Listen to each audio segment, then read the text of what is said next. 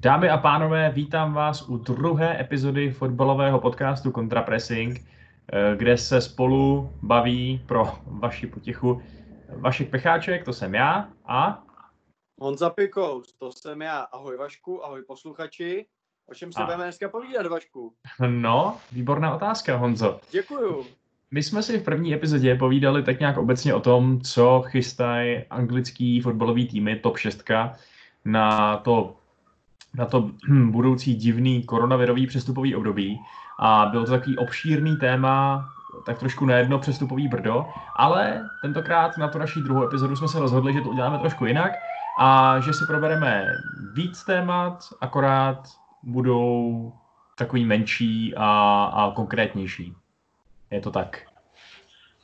Je to přesně tak a začneme Timem Wernerem, o kterým už jsme se taky bavili a Bavili jsme se o jeho možném přesunu uh, do klubu, který sídlí na Anfieldu.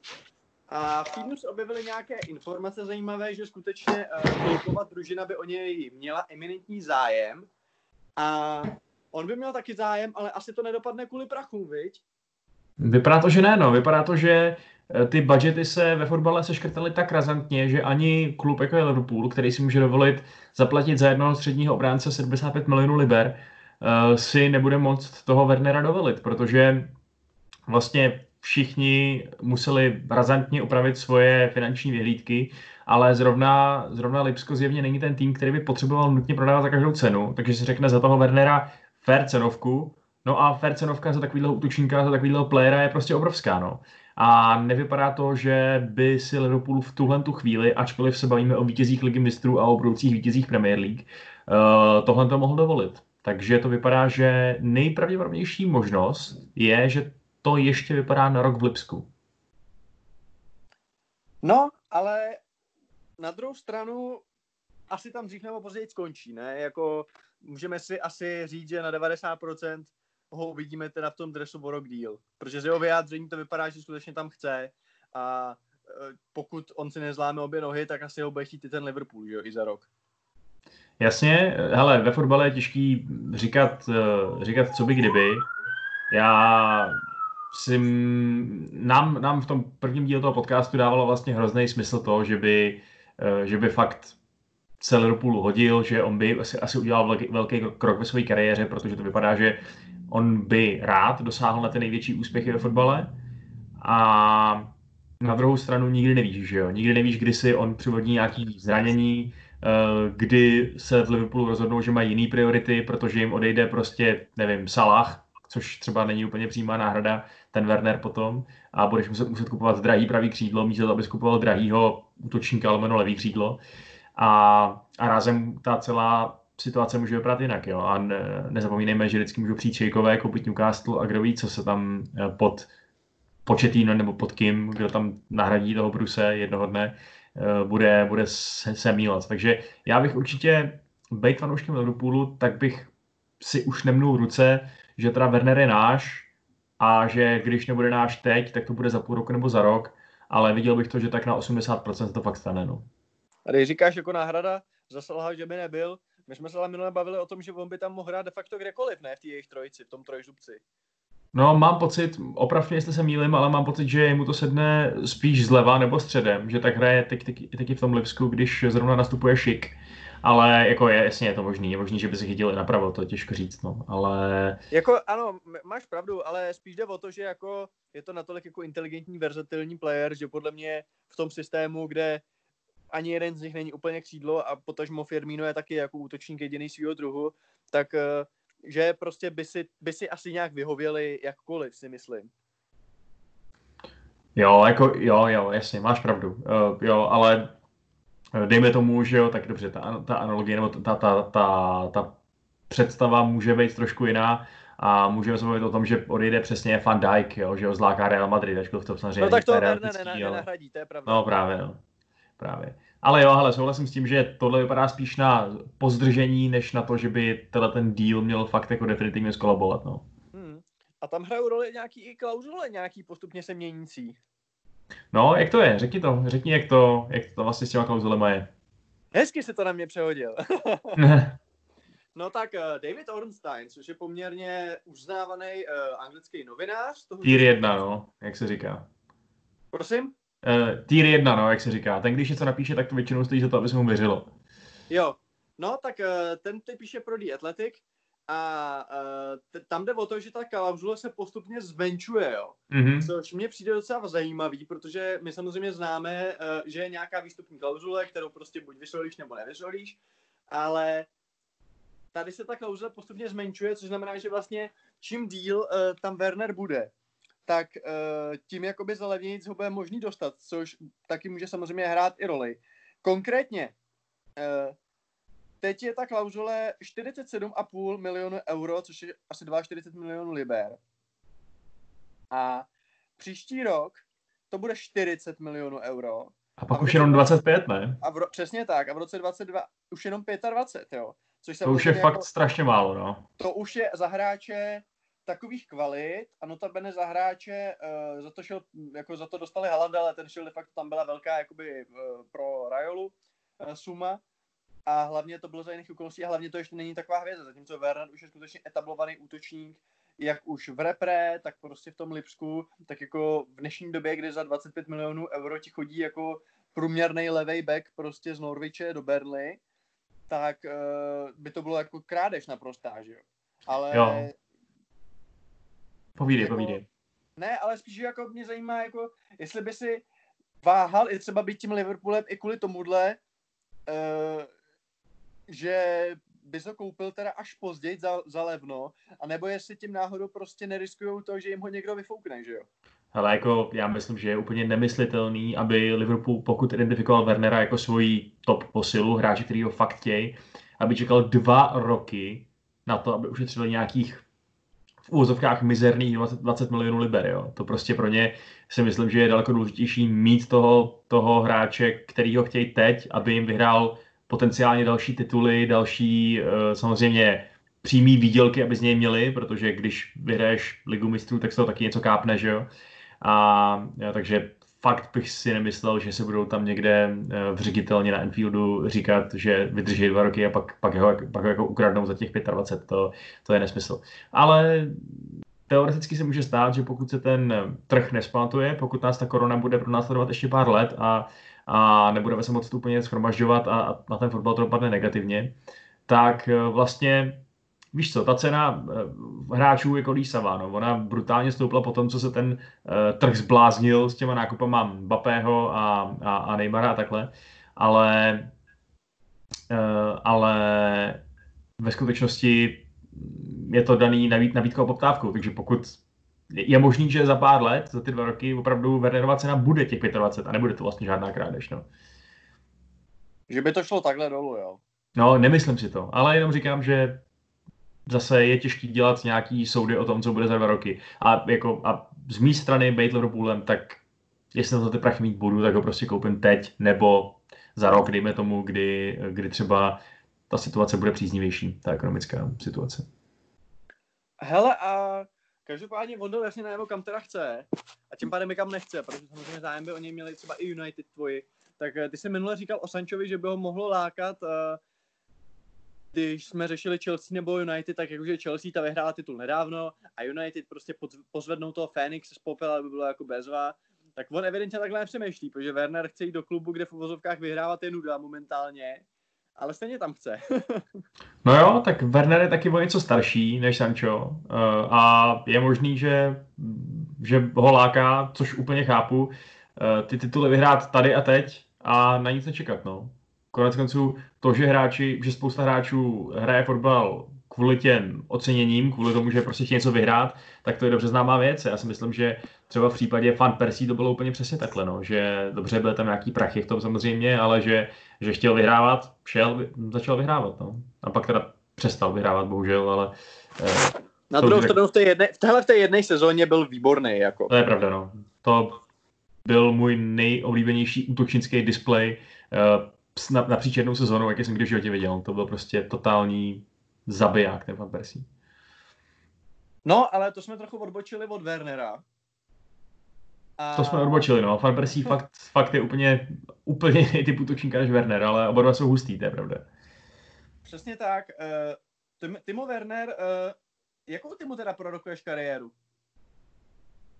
No tak eh, dobře, tak jestli teda musím vytáhnout svoji křišťálovou kouli a přeleštit tý tady a zadívat se tam, tak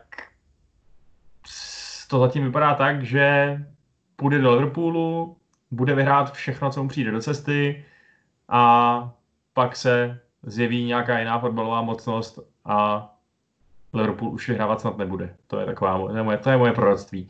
Takže on si teď, on si teď vyhraje pohodlně tři Premier League, třeba ve, čtyř, ve čtyřech letech, do toho jednu, dvě Champions League, ano, jsem docela pesimistický, co by Fanoušek United, a, a pak se něco podělá. Takže to je moje, to je moje proroctví. Jestli, jestli to bude pravda, tak uh, si založím nějakou vlastní firmu na prorokování a budu bohatý a, a nebudu už nikdy dělat uh, žádnou skutečnou práci.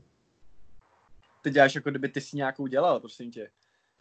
Prosím tě, moje, moje psaní o počítačových hrách je řehole. Je to no, moje oběť, kterou přináším společnosti. ano, tak jo. Tak jsme se zasmáli, teď jsem si zase pro změnu, já, já tady smíchy poprskal svůj útočnický displej.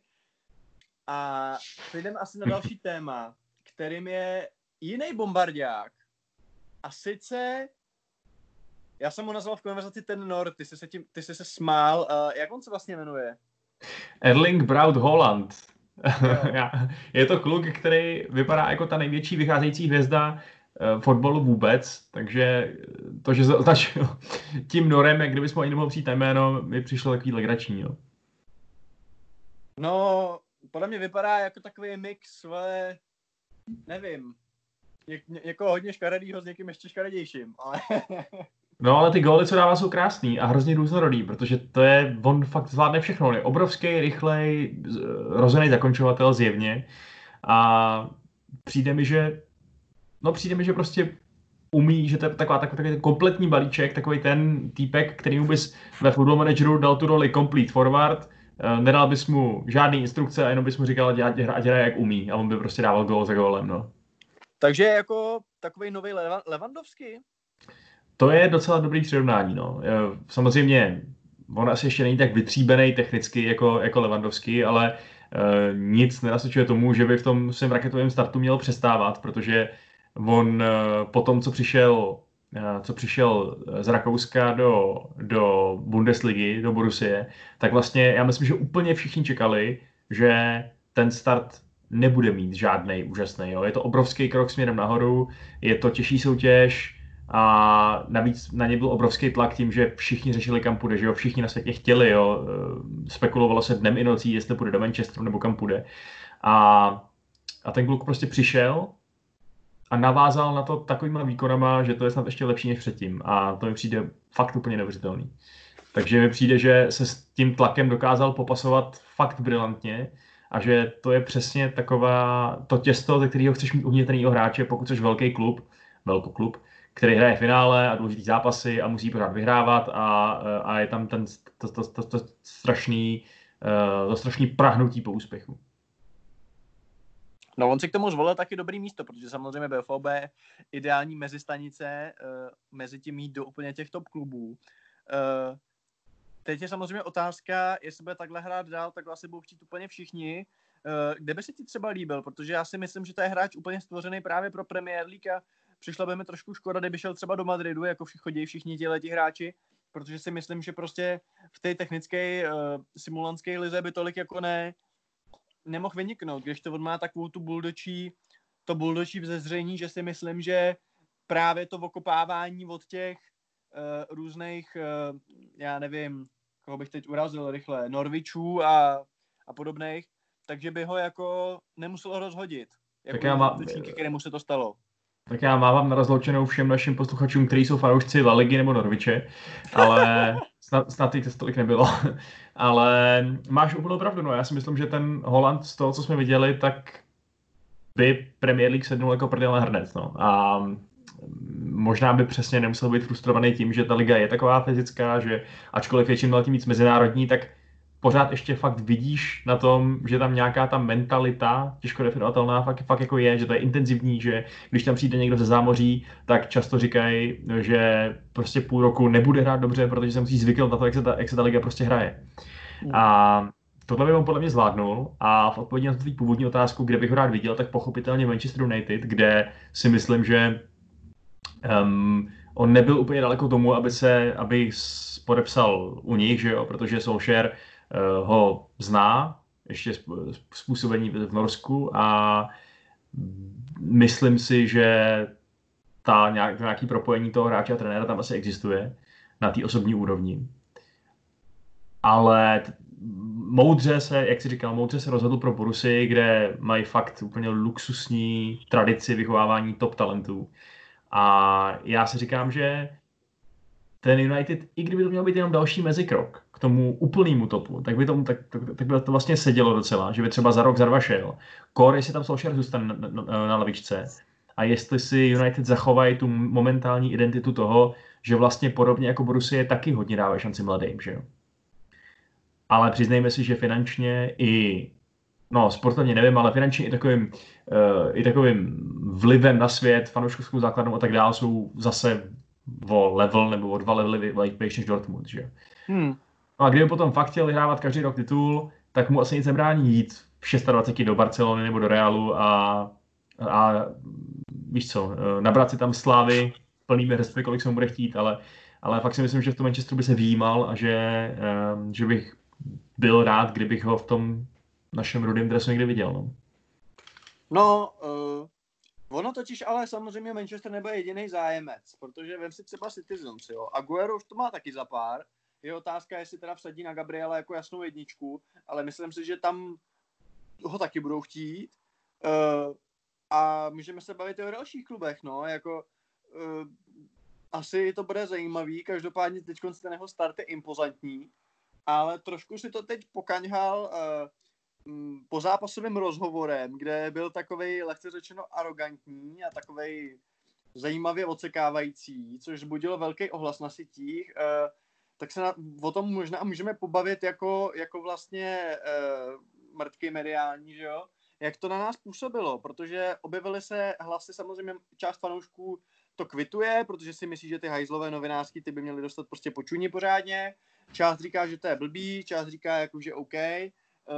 Jaký ty na to třeba máš názor? Uh, protože tam jakoby řešili, jako, že třeba neumí tolik anglicky, což je blbost, protože on byl nějak v lícu a tohle a prostě anglicky umí, tak uh, jako, jak to na tebe třeba působilo a co se o tom prostě, jaký na to máš názor? Hele, jenom aby to nevyznělo tak, že šlo o ten jeden zápas teď po té ten vlastně, ten návrat té Bundesligy po té koroně, on to to dělá docela konzistentně. Dá se na internetu najít docela dost videí, kdy on prostě v těch interviews uh, je takovej no působí, jako kdyby tam byl absolutně z povinnosti a že ho to sere a že z toho novináře má tak srandu. A mně to samozřejmě sympatický vůbec není, protože si myslím, že ten fotbal je to největší kliše, ale ten fotbal se hraje pro fanoušky. A ty fanoušci určitě chtějí slyšet to, co si o tom ten, ten Holand myslí. Ten novinář tam není, protože on by potřeboval nějak, za, z, nějak zoufale slyšet to, co, to, co, to, co tady uh, Holand má svět, co sdělit světu, ale sakra, když jsem kluk, co má rád Holanda a má jeho dres pověšený doma, tak chci vědět, uh, jaký to bylo, když dal ten hetrik. A on řekne, hm, bylo to fajn. Hm, je to těžká práce. Hm, nazdar. A jde.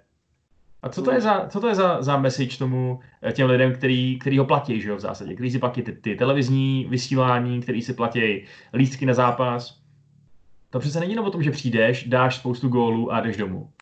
Je to i o tom, že jdeš nějakým příkladem, že jsi veřejně známá osobnost a samozřejmě s tím, s tím se vážou i nějaký, uh, nějaký benefity, přesně jako ta sláva, jako ty prachy, ale i nějaký závazky. A to nejsou jenom závazky, že se nemáš ožrat a, a udělat party s prostitutkama, ale jsou to závazky, eh, že se máš chovat nějakým způsobem asi slušně, že přesně máš být, musíš být trošku otevřený, aspoň co se týče fotbalových věcí. Já neříkám, kdyby se optali na to, uh, jestli má novou holku, víš co, nebo jestli se prostě, jestli, co si koupil za auto, nebo něco takového, ale oni se ptali fotbalové věci a on prostě dělal a on jim úplně arrogantně se vysmál do obličeje v podstatě. A jakkoliv si myslím, že to je teda fakt výjimečný fotbalista, tak uh, tohle není vůbec sympatický. A lidi často zmiňovali, že to je jako nový, že se chová jako nový Zlatan, ale mně přijde, že moc ne, protože ten Zlatan je takový, že Že Zlatan je vtipný, že jo? On je vtipný, přesně. On to má na háku úplně a, a dělá show a ve výsledku je to vlastně pro ty diváky to úplně top, protože eh, výsledkem toho je zajímavý rozhovor, i když on jako nic neřekne, že jo? i když si to dělá srandu, i když to nebere vážně a je arrogantní. No a což je arrogantní, že jo? Prostě to nevadí. Vadí to, když to někdo totálně sabotuje, jako to dělá ten Holland. Hmm. Já to na ten rozdíl vidím přesně taky, jo, protože když si vzpomeneš prostě na nějaký zlatanovo hlášky, tak tam je to Uh, ano, někdy je to třeba taky už trapný, ale prostě má to nějaký svůj styl, když to ten Holand je to jako pětiletý děcko, mi to přijde. No, přesně, no. Jasně je tam ten rozdíl v tom věku, Zlatanovi bude 40, zatímco Holandovi 20, ale um, no, to, tohle to prostě není úplně chování, za který bych někomu tleskal a říkal, říkal si, jo, přesně, to, to, to takým novinářům hygienistickým ukázal, protože tohle to vůbec nebyl žádný hygienistický přístup. Že? Eh, můžeme se mluvit o tom, jestli, jestli to byly nějaké zajímavé otázky, jestli se ho měli ptát, jak se cítí po tom vítězství, protože takový kliše, ale konec konců, na co se ho chceš ptát, že? Ty mu chceš dát nějakou možnost, aby se vyjádřil, aby, aby uh, ti nějak vyjevil své pocity a tohle je takový malý pošťouchnutí, ne? Jako asi, asi, uh, asi to není o tom, abys mu kladl minutu po zápase nějaký strukturovaný super dotazy podpořený datovou analýzou. No jako ona je totiž část fanoušků, která ti řekne, já po něm chci, aby hrál ten fotbal a já jako nechci slyšet nějaký jeho slohovky. No to chápu, ale proč tím pádem uh, se musí vlastně musí uploadovat chování, který tomu zbytku fanoušků, který naopak chce vidět, jak ty hráči přemýšlejí, jak se cítí a tak dál, tohle to kazí. To je jako, v čem by to těm, těm fanouškům, který, eh, který ho rádi hra, eh, vidí hrát fotbal především, což chápu, to, to je naprosto legitimní, v čem jim nějak, v čem nějak těší, že on těm zbylým fanouškům to vlastně se nechová tak, jak, jak by oni čekali, nebo jak by, jak by oni chtěli. Mně přijde, že tam je možnost, eh, že musí jakoby nějaká, že je to nějaká binární varianta, že buď potěší jedny nebo druhý. Může potěšit přece všechny. Hmm. Jo, já samozřejmě souhlasím, no. Mně to, mně to taky přijde takový nedospělý, ale uvidíme, uvidíme, jak to s ním bude dál. Co tam máme dál? No tak eh, když už se bavíme o, eh, o tom, o těch anglických top týmech, tak eh, asi můžeme svést řeč na Arsenal, no. Protože jsme se vlastně dostali k poměrně zajímavému interview, který eh, udělal Emery, to znamená bývalý, bývalý šéfik v Arsenálu. A v tom interview on nezněl úplně taky nejsympatičtěji, že jo? No, jako ono je to vždycky těžký, protože když se takhle někde budeš vyjadřovat, že vodka ti jako vykopne, tak vždycky budeš znít brečeně, že jo? Jasně, no. Ono je, je, to, je to trošku přesně jiný typ nesympatičnosti uh, u Holanda, který působí jako takový fracek, a u Emeryho, který naopak působí jako takový uplakánek, protože v tom interview to je takový, že vlastně že on, on byl teda jako dobrý, jasně udělal chyby, ale, ale, ale byl dobrý a nikdo ho nepodržel a nikdo ho vlastně pořádně nepodpořil a kdyby Bejval akorát dostal trošku víc té podpory od toho vedení, od toho klubu kolem sebe, eh, tak by to vlastně mohlo dopadnout všechno úplně jinak. A no, co si o tom myslíš, Honzo? No, jakoby já si myslím, že to je tak napůl mezi tím, jakože brečí, ale má pravdu, jo, protože některé ty vyjádření asi byly eh, pravdivý, nebo rozhodně takový relevantní, On třeba říká, že třeba rozhodnutí vlastně vedení bylo, že podepsali Pepeho, který jsme taky řešili, že je velký flop, že jo, místo Zahy, což by byla asi taková jistotka v rámci uh, ligového přestupu. Ale že si myslí, že to může být jeden z důvodů, uh, jeden z důvodů, proč se třeba uh, nedařilo, byť teda si myslím, že Zaha taky neměl asi úplně úžasný číslo loni. Pak třeba zmínil zajímavý výrok, ohledně toho finále, že jo, ligy, uh, Evropské ligy proti Chelsea, že byli lepší, že Hazard udělal ten rozdíl ve druhém poločase, a, ale že přípravu měli dobrou, každý byl do toho jako zapálený, ale, a teď cituju, někteří hráči mají mentalitu, která říká jeden den ano, druhý den ne. A ve fotbale to může být každý den ano. A teď je otázka, jestli teda je to jako legitimní claim, nebo je to prostě snaha nějak pomluvit ty hráče, který on si jako vybral a do jaký míry si je vybral a kdo je tím myšlený a měl teda hrát jiný hráče, nebo měli vůbec k dispozici, jo, jako hodně otázek. No, do jisté míry je za tu atmosféru v kabině a to, jak ty hráči hodlají táhnout za jeden pro vás, samozřejmě je zodpovědný právě ten manažer, právě ten hlavní trenér. Ale na druhou stranu, ono se pořád říká, že eh, dneska v tom scoutingu se více než kdy jindy dá na to, jaká je ta mentalita, mentalita toho hráče, jestli sedne do nějakého toho, eh, do toho kádru, jestli prostě tam udělá bordel a tak dále. A já, jako vypadá to z vnějšku, že přesně ta chemie uvnitř té uh, kabiny Arsenálu úplně nezafungovala takovým způsobem, jak, by bylo potřeba, aby Arsenal vyhrával tituly a, a končil v top 4, že jo. Protože to je přesně o tom, že ten tým byl zoufale nekonzistentní. Eh, když se podíváme třeba i na to, jaký tam byly ty kapitáni, což, což ta, ta druhá osobnost, která by asi měla nějakým způsobem tvarovat tu, tu náladu, ten, ten, ten team spirit, tak tam vlastně byla ta bizarní aféra s, s Granitem Šakou, což teda byl kapitán, kterýho uh, si nějak zvolili hráči, ačkoliv po konzultaci s trenérem a všichni jsme viděli, jak to dopadlo. Nevypadá to, že Šaka je úplně kapitánský materiál, pohádal se s fanouškama strašným způsobem, stropil scénu, vypadalo to, že bude muset vypadnout z klubu, jaký to byl průšvih, že jo. A je, jako nevypadá to, že, jasně neříkám, že Emery udělal všechno dobře, ale myslím si, že eh, ta, ta ruka, kterou dostal, ty karty, které dostal eh, rozdaný, nebyly úplně na to, aby s nima vyhrával. No. Hmm. No a udělal teda chybu, že tam šel podle tebe? Měl tohle to vědět?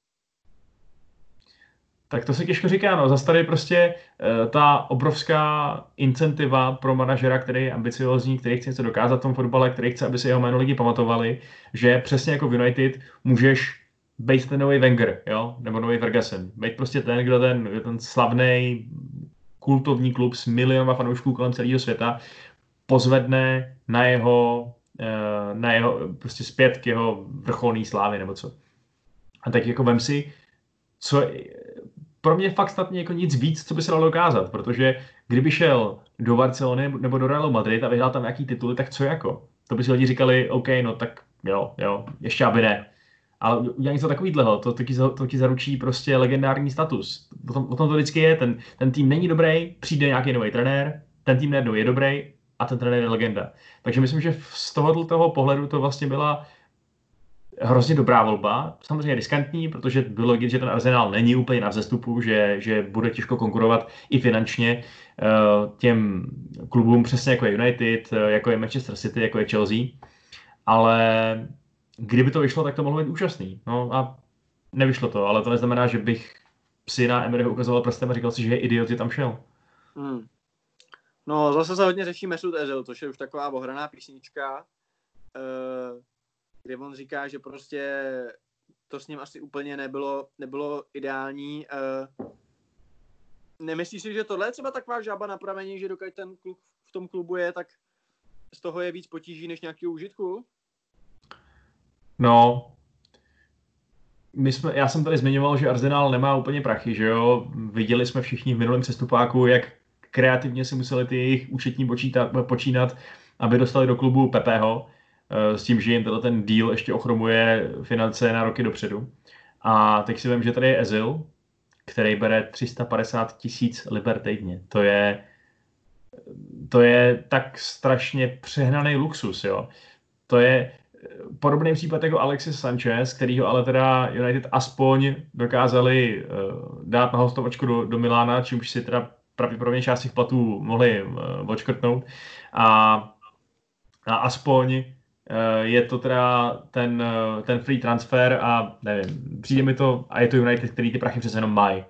U toho Arsenálu mi to přijde jako fakt strašná koule u nohy libovolnému manažerovi, který tam chce přijít a koupit si svůj vlastní tým a udělat si svůj vlastní sestavu a hrát svým vlastním způsobem, protože za jednoho Ezila bys mohl mít regulérně, bez přehánění, tři top hráče tři top hráče, co budou brát, že jo, přes 100 000 liber týdně, nazdar. A to už je něco, co tím může změnit tvář toho týmu. Eh, když si tam koupíš jako osu nějakou, nebo přivedeš. A ten Ezil tam teda je a brání tomu. A co přesně dělá? On má momenty úplný geniality, kdy si říkáš, že že úplně chápeš, proč do něj byl tak zblázený, proč mu nabídli takovouhle smlouvu a tak dál. Ale už to prostě není ten Ezil, který byl nejlepší nahrávač v top pěti evropských ligách, který, eh, u kterého mm, prostě prosili hráči Realu, ať neodchází. Jo? myslím si, že to je ten nejhorší poměr cena-výkon, jaký momentálně snad v Premier League můžeš najít. Hmm. No a tam byl třeba zajímavý taký výrok, že on by z něj udělal klidně kapitána, ale hráči ho nechtěli, kabina ho nechtěla. Zároveň ale on skoro vůbec nehrál, tak chtěl mít kapitána, který ho by nehrál, jo, prostě eh, trošku taky si dělá zuby sráč, mi přijde ten Emery místa ale. Hmm, jo, působí to nekonzistentně, máš pravdu, no. Každopádně, uh, Každopádně, co asi pro něj dál, on tam zmiňuje, že on je velký fanoušek Realu Sociedad San Sebastián, protože odsaď pochází. Asi ten návrat do Španělska pro něj bude takovej nejlepší, to vypadá. Vypadá to, že úplně ty ostrovy mu teda ne, nepasovaly. Hmm.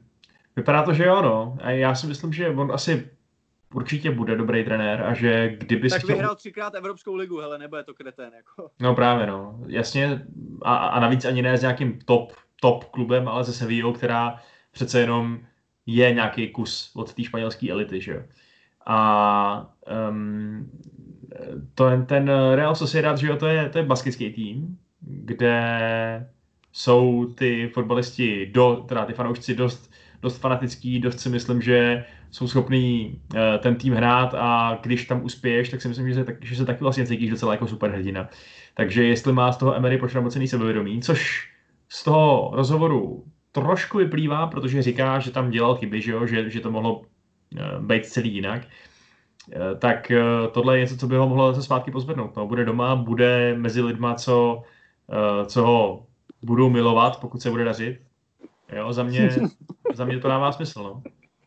Ježíš, já si tohle představuji, jak mi tohle říká Buchta prostě v tom svatebním slibu, prostě víš co, prostě před tím otářem. Budu tě milovat, teda pokud se bude dařit. no, No jo, uh, OK. Uh, rád bych tady zmínil ještě jinou věc, kterou tady taky máme. Uh, nebo je ještě něco k Emerymu, co bys rád zmínil? Hele ne, můžeme nechat mrtvé spát. Oh, OK, hele, uh, dneska je to přesně na den uh, sedm let, co svůj poslední zápas odehrál David Beckham. Bylo to v dresu Paris Saint-Germain. A to je třeba hráč, který je pro mě jedním z naprostých dětských idolů a vedl třeba Zidana si myslím, že nikoho jsem tak moc nežral, když mi bylo těch kolik, 6, 7, jako právě, jako právě Bexe. V té době byl ještě v United, uh, doteď si pamatuju na to, jak v nějakým studiu, nebo prostě, nebo ne studiu, ale jakoby v repce před zápasem Champions League se řešilo jako prostě nakop tou kopačkou ten Fergie, prostě jak tam měl tu, tu sračku na tom obočí. Jo, jo. A po sezóně odešel samozřejmě do Realu Madrid, já jsem dostal k narozeninám vlastně dres uh, s tou jeho 23, protože samozřejmě sedmička byla obsazená Raulem.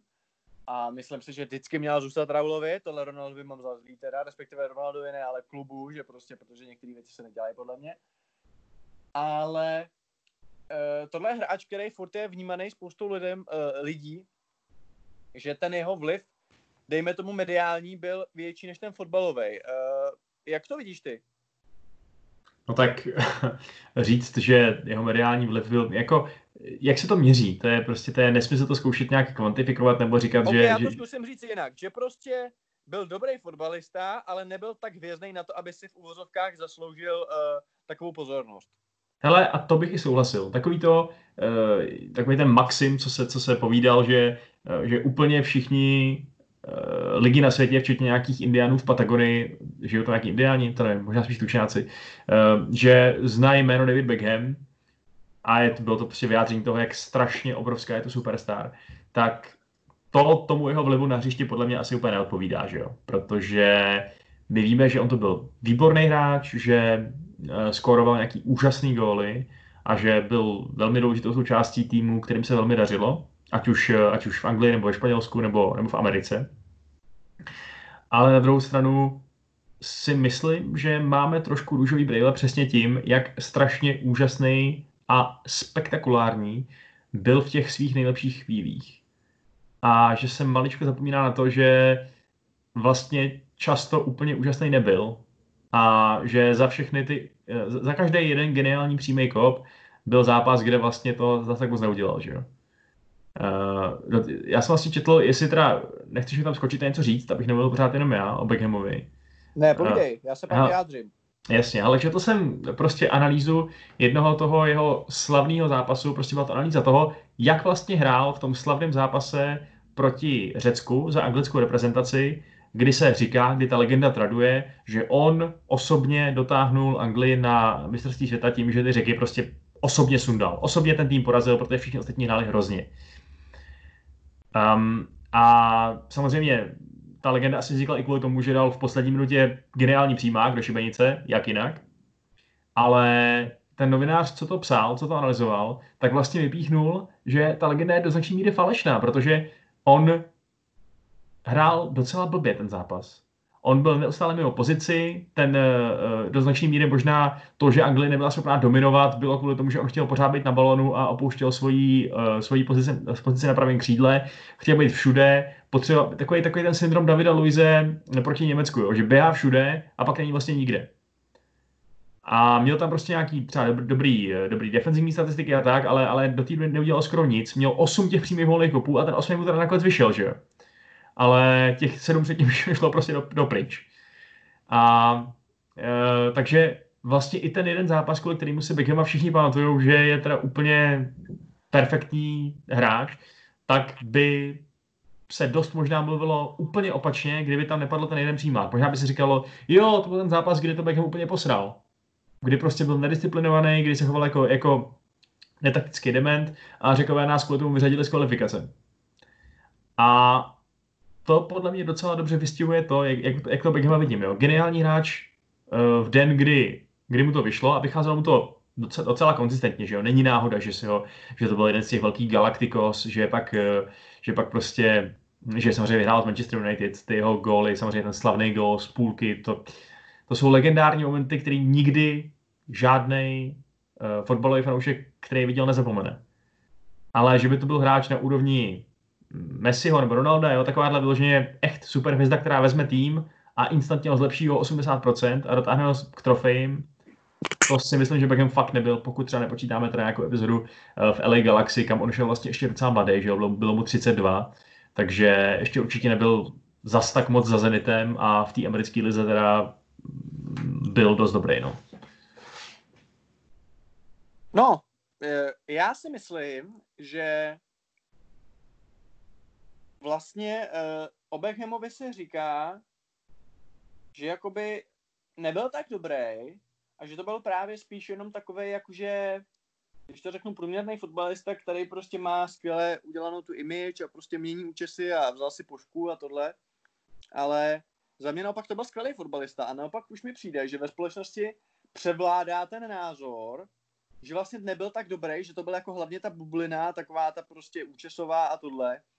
A já si myslím, že byl fakt skvělý. Já si právě myslím, já jsem si koukal na nějaký uh, highlighty z YouTube, uh, třeba právě z United a já si myslím, že třeba v té době, pak v reálu to nebylo úplně ono, jo, protože tam mi přišlo, že pod tím Perezem už ta éra šla trochu, trochu do prdele. Ale já si myslím, že United fakt patřil k těm nejlepším hráčům a vlastně záloha, kde on byl s Kínem, uh, s Gixem, uh, se Skousem, prostě uh, za mě to prostě, by, jako za mě to byl hráč jako kráva. Můžeme se bavit o tom, jak by se prosadil v dnešním fotbale, kde asi by nemohl hrát křídlo, by na to neměl rychlost, musel by hrát asi středního záložníka, nevím.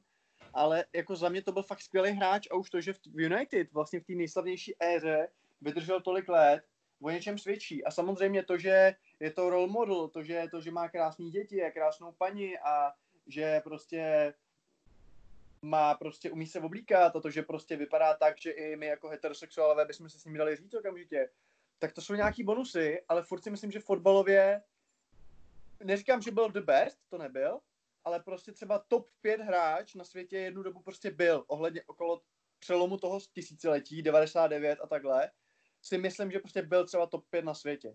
Takže a ty si myslím, že naopak dneska je to takový, že nebyl, jo, teď měl ty přímáky a jinak to stálo za hovno, jako, ne, za mě ne, tak on byl, on byl, on byl, extra třída hráč. On byl technicky samozřejmě úplně úžasný celou svou kariéru. A to, že díky jeho centrum z rohu se stalo to, co se stalo ve finále Ligy mistrů, na to, to prostě to je taky uh, zlatý zápis do, do té knihy fotbalu, ale já si, když se zamyslíš nad tím týmem, který si vyjmenoval, jo, v tom Manchester United, tak já úplně souhlasím, že on byl skvělý. Že byl dostatečně dobrý na to, aby, eh, aby vyšel ze sestavy na neurčito eh, Karla Poborského ve své nejlepší formě. A to můžeme se tomu smát, ale Karla Poborský ve své nejlepší formě byl úžasný hráč. A, takže jo, byl určitě strašně dobrý fotbalista, který si naprosto zasloužil hrát v tomto strašně úspěšném týmu. Ale jestli říkáš top 5 na světě, tak tím v podstatě říkáš, že on byl nejlepším hráčem v tom týmu United. Že bez něj by ten tým byl prostě výrazně slabší a nešlapal by tolik a, že on byl ta jedna věc v podstatě, nebo dejme tomu, že tam byli dva takový hráči, pokud chceš do top pětky dát dva hráči z United, což je odvážný, uh, díky, díky kterým to tak šlapalo. Což s tím já prostě nemůžu souhlasit. Já si myslím, že tam byli v každý Eh, v každé eh, době, kdy tam, kdy tam ten Beckham byl, tak tam byly prostě nějaký větší nejenom jména nebo osobnosti, ale prostě lepší fotbalisti. Hmm. No a kdo byl podle tebe jako lepší v tom, třeba zrovna, když jste vyhráli ten treble, tak tam podle mě Von a Keen byli prostě nejlepší. Jako jasně, samozřejmě byli tam, byl tam Stám, jo, byli tam prostě jako úžasní hráči, Schmeichel v bráně, jo, ale já si myslím, že on, on jako byl nejlepší z toho týmu. Ono se to samozřejmě strašně blbě porovnává, protože jo, je, je těžký ty pozice, pozice, promiň, pozice srovnávat, je důvod, proč eh, prostě obránci málo kdy vyhrávají Ballon d'Or, protože, no, víš co, chceme vidět přesně ty góly a, a hezký, eh, hezký kličky a tak, ale já ti nevím prostě, já kdybych musel vybrat mezi Beckhamem a Gixem, tak si vyberu asi toho Gixe, který hmm. prostě je pro mě taky prostě kompletní křídelní hráč, který uh, se v Manchesteru udržel na úplném topu prostě jako doslova desítky let, že jo. A uh, to, to podle mě o čem svědčí, no. A prostě pro mě možná ten jeho gól v FA Cupu proti uh, Arsenálu je ještě o něco lepší, než ten, co dal Beckham z té půlky. Hmm. Když už se teda bavíme o těch jeho velkých momentech. Takže ty by si ho prostě třeba ani, nebo kam by si ho zařadil v rámci nějakého historického fotbalového kontextu, teda toho Davida? No tak je blbý, že kdybychom dělali nějakou top 11 Manchester United třeba mm, za posledních těch 25 let, tak, um, tak se dostáváme do situace, kdy tam máš asi jako jenom dva volný křídelní sloty a já bych do těch křídelních slotů šoupnul Gigse a Cristiano Ronaldo, no protože Ronaldo tehdy u nás hrál jako křídlo, že jo? Nebo to ještě ten, ten striker, jako je dneska. Uh, takže za mě by se tam Beckham prostě asi fakt nevešel. Hmm. Tak samozřejmě je to zajímavý názor od tebe jako fanouška toho klubu. Jinak já si ale myslím, že uh, víš co, že říkáš, musí být jako, aby byl v top 5, musí být výrazně lepší než ten zbytek, nemusí. Protože ten tým byl tak výborný, že tam není o tom, že to je jeden hráč, který to tak jakoby mění, jakože bez něj to nejde, s ním to jde nebo tohle, ale stačí jenom, aby prostě byl nejlepší z toho týmu. Já si myslím, že v té době nejlepší byl a myslím si, že opravdu tehdy to byl skvělý hráč a samozřejmě druhá věc je, jako já mám rád hrozně, no, protože prostě to je podle mě opravdu osobnost po všech stránkách.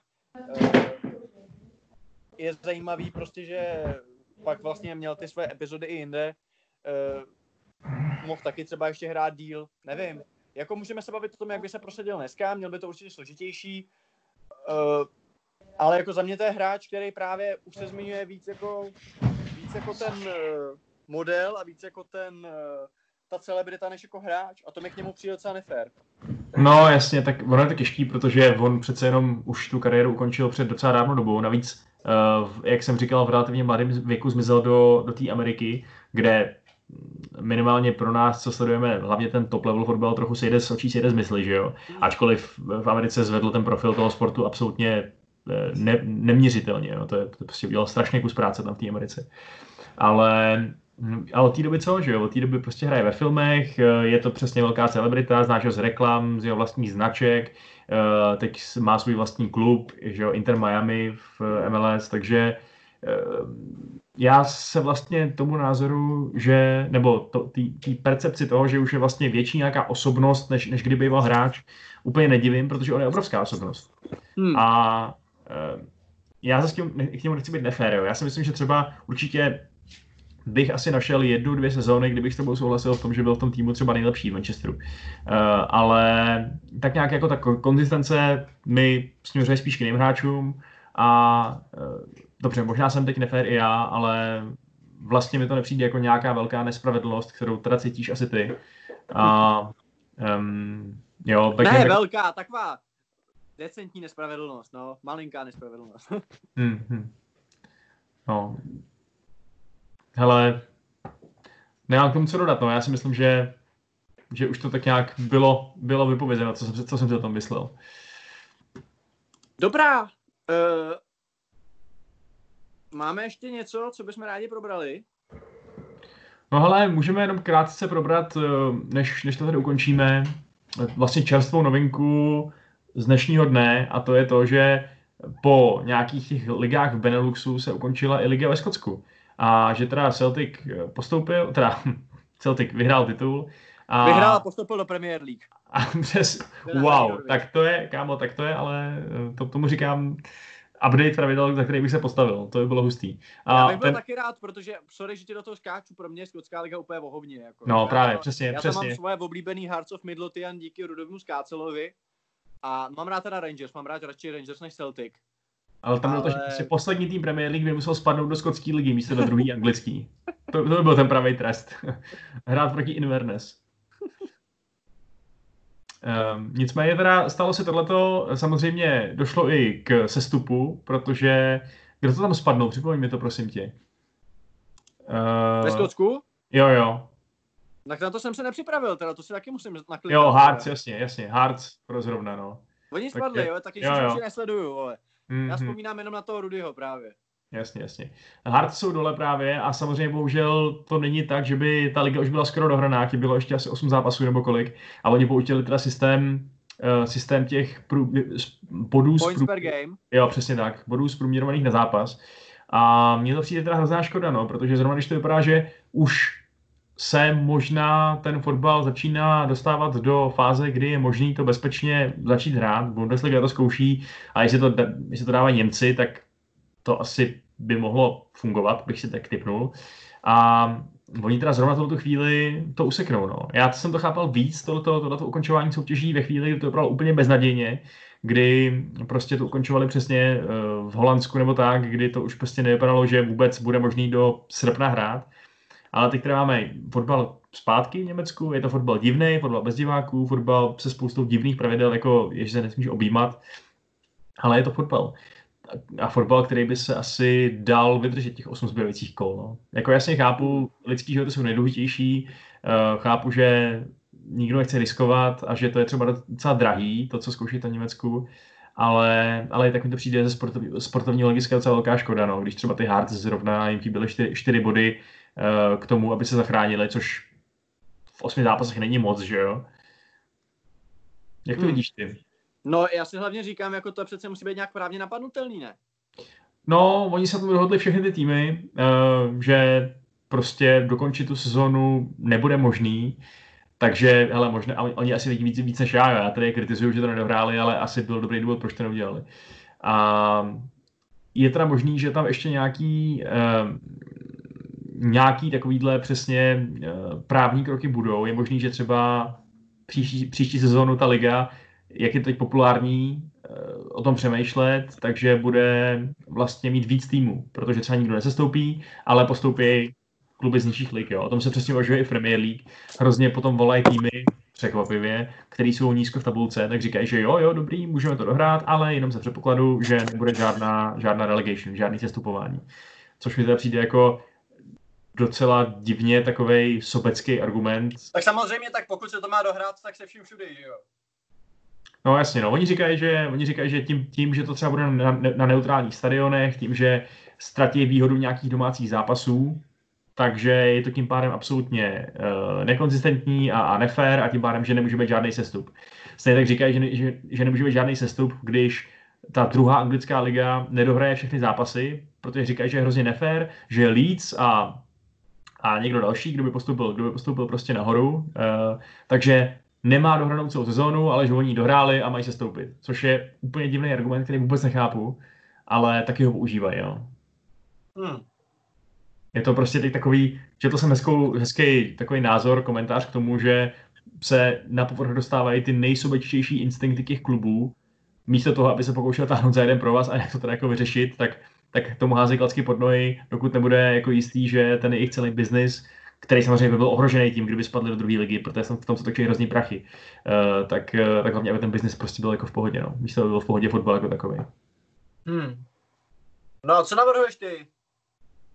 No já, já bych to dohrál, pokud to bude jenom trošku možný, uh, pokud to bude nemožný, tak prostě points per game, ale asi s tím sestupem, jako já nevím, tak byli nejhorší za těch, za těch 32 zápasů, no tak prostě smula, no, je to výjimečná situace, ho to musíš zkousnout. Jako nemůžu si moc představit, že příští rok zase bude 23 týmová Premier League, tím pádem budeš muset rušit poháry, protože bude daleko víc zápasů, že jo, bude prostě víc kol. A takže mně to přijde, že tím akorát, uh, akorát střílíš do kolene tu příští sezónu, která i tak bude docela to mít obtížný, protože kdo ví, kdy se ten uh, koronavirus zase vrátí, že jo, kdy, jaký, jaký se budou příšernosti. Takže mi to přijde jako asi úplně nejhorší možný řešení. No. Hmm.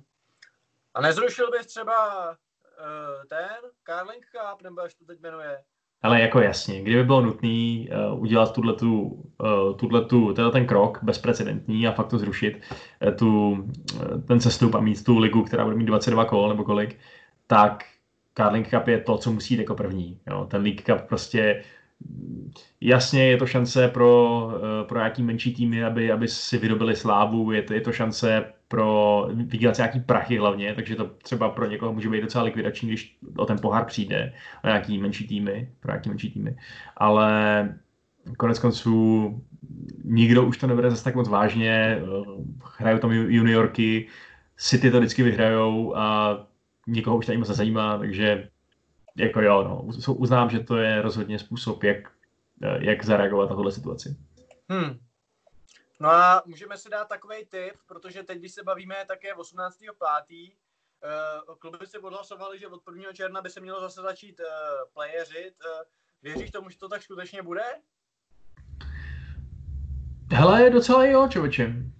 Přijde mi, že um, jasně jsem si naprosto vědomý toho, že nejsme, co se týče toho viru z nejhoršího venku, že, že už to není pryč nebo cokoliv takového, ale že pokud si ten fotbal teď nějakým způsobem buduje nějaký know-how, jak si s tím poradit, to znamená, že se dodržují přesně social distancing, že uh, tam máš všude dezinfekci na tom stadionu a tak, tak by to mohlo proběhnout tak hladce, jak je to jenom možný a že by to vlastně takový riziko být nemuselo. No.